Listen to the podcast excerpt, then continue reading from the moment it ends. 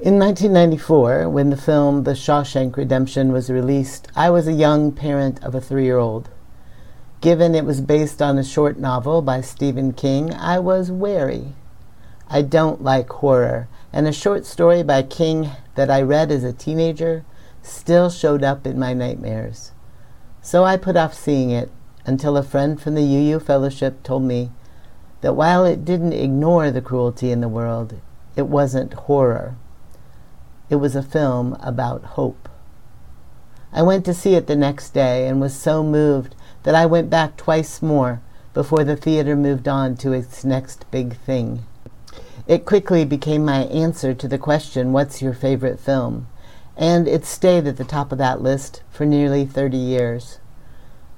It had made me laugh and cry, wrestle with hope and despair, and ask myself some tough questions that I now know were the kind I would come back to again and again. So when I learned that we'd be UUs at the movies for this summer worship cooperative, I immediately thought of The Shawshank Redemption. And then I tried to ignore that thought. I spent lots of time trying to think up a more recent film. I asked my worship team, and they came up with a long list of good ideas. One of those ideas was to preach about the film Just Mercy, based on the life and work of civil rights lawyer Bryan Stevenson. And that suggestion changed my mind. I decided to revisit The Shawshank Redemption and consider it through the lens of all that I've learned since 1994. The work of Bryan Stevenson, the prison abolition movement, my personal and professional understanding of racism and white supremacy culture, and so many recent events that have made all of us aware of how these systems of oppression and violence work together to feed each other fear and hatred, a world view that is diametrically opposed to the 7, soon 8 if we do the right thing, principles. So I went back and watched The Shawshank Redemption again and again, and I was amazed that it is held up well, and I'm grateful for the ways that it broke new ground when it came out. I can confidently say that it's still on my list of best films, and I'm glad to revisit it and reflect with you on redemption, freedom, and hope. You don't need to have seen the film. It's set in Shawshank Prison over a period of about 20 years, starting in 1947. It follows two main characters, Red, played by Morgan Freeman, and Andy, played by Tim Robbins.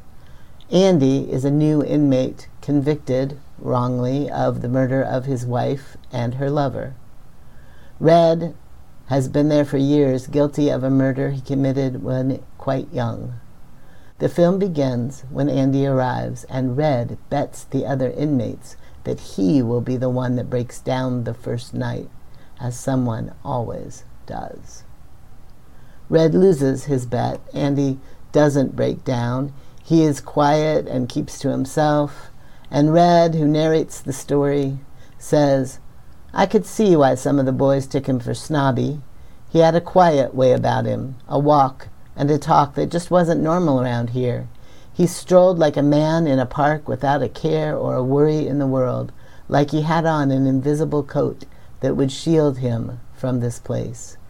Yeah, I think it would be fair to say I liked Andy from the start."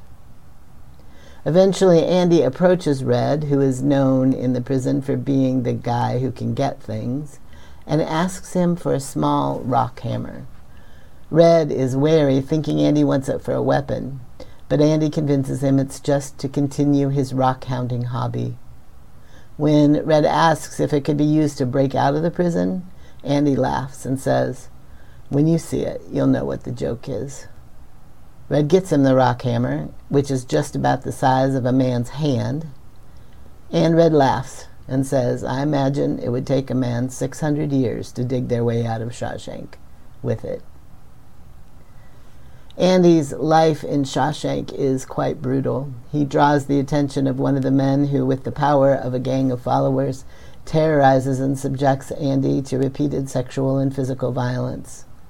Sometimes Andy is able to fight them off, but often he's not. And yet, Andy goes on being Andy, even asking Red to get him a poster of Rita Hayworth.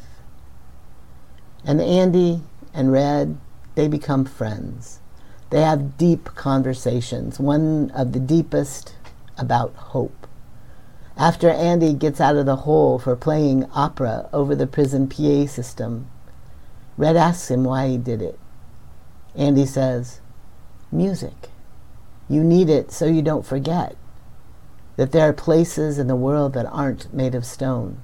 There's something inside that they can't get to, can't touch. It's yours. What are you talking about? Red asks. And Andy says, hope. Red laughs and answers, let me tell you something. Hope can be a dangerous thing. It can drive a man insane. This is the core conflict in the Shawshank Redemption. When you know you are sentenced to not one but two life sentences in this prison, at the mercy of a corrupt warden hiding behind Christian rhetoric, controlling everything with brutality and violence, is hope a good thing, or is it dangerous? Of course, the answer is both. And this is why the Shawshank Redemption holds up over time. It never shied away from the truth that hope is both dangerous and necessary. The film wrestles with this dilemma in many ways, and like Jacob wrestling with an angel, we're forever changed by it. Our hearts are broken, healed, and healed again and again. Sometimes it seems like hope, that thing with feathers, as Emily Dickinson so famously said, has fallen to the ground, seemingly dead. And yet, The Shawshank Redemption is a film that broke ground in my life and I think in the world. It avoided so many tropes, allowing a real friendship to grow between Red and Andy, a relationship of equals in which Red isn't reduced to the magic Negro or a sidekick. Red's honest skepticism is as necessary for the story as Andy's hope. When characters suffer, when hope runs out for them, it's Red who tells us how their hearts broke. It's Red's compassion that explains how a man can lose everything to the institution, even how to be free. And when Andy does manage to dig himself to freedom with that tiny rock hammer, not in 600 years, but in just under 20, it's Red's words that help paint a picture of both the joy and the grief. When he tells us, I have to remind myself that some birds aren't meant to be caged. Their feathers are just too bright. And when they fly away, the part of you that knows it was a sin to lock them up does rejoice. But still, the place you live in is that much more drab and empty that they're gone. I guess I just miss my friend. There's a lot to consider in the story of the Shawshank Redemption that holds up over time and circumstance. There's also a lot we've learned. Bryan Stevenson and so many others have shown us again and again that what the Shawshank Redemption misses is the way the prison system is and has always been a part of the way racism and the systems of white supremacy are upheld and enforced. In reality, Andy and Red would have a hard time becoming friends across the chasm of race and its effects on their lives. And while the film reveals the brutality of prison, we know that by turning prisons into businesses that protect their profits at all costs, the conditions are even worse now. Not just violence and bad food, but leaving inmates to die in the heat or the cold or of disease, ignoring incidents of violence and using prison labor on chain gangs and fighting fires for 10 cents an hour. The film tries mightily to humanize the men in prison, to show how the system itself is the brutalizer, and how each choice that is made is a choice in response to that brutality, an attempt to survive, to maintain something like hope. And in ever more violent and deadly systems, that is a dangerous thing. All around us, there are people trying to continue and even increase the dehumanization of incarcerated people, trading in fear and a worldview that tries to convince everyone that anyone incarcerated is unworthy of dignity, compassion, or a chance to try again. This is where our principles and theology matter most. Our tradition is deeply rooted in the deep belief that what is even more dangerous than hope is the abandonment of it. When we give up our commitment to upholding the worth and dignity of anyone, we become imprisoned ourselves, even if that cage is gilded and comfortable. The wisdom of the Shawshank Redemption is that it offers us not a choice between hope and danger, but a choice between embracing hope for us all or abandoning it. When Andy says you either get busy living or get busy dying, he is reminding us that we are not at the mercy of hopelessness. We can choose. Freedom and hope may be dangerous, but they are inside of us, untouchable, and always ours to choose. The Shawshank Redemption raises the question of who is imprisoned and who is free.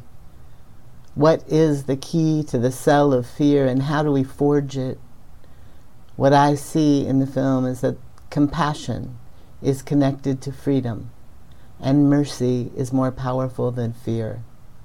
Those who try to control others have neither freedom nor love, just the knowledge that the time will come when they are not the strongest anymore. Fear is the cage they have locked themselves into. What, in the end, is the redemption in the film?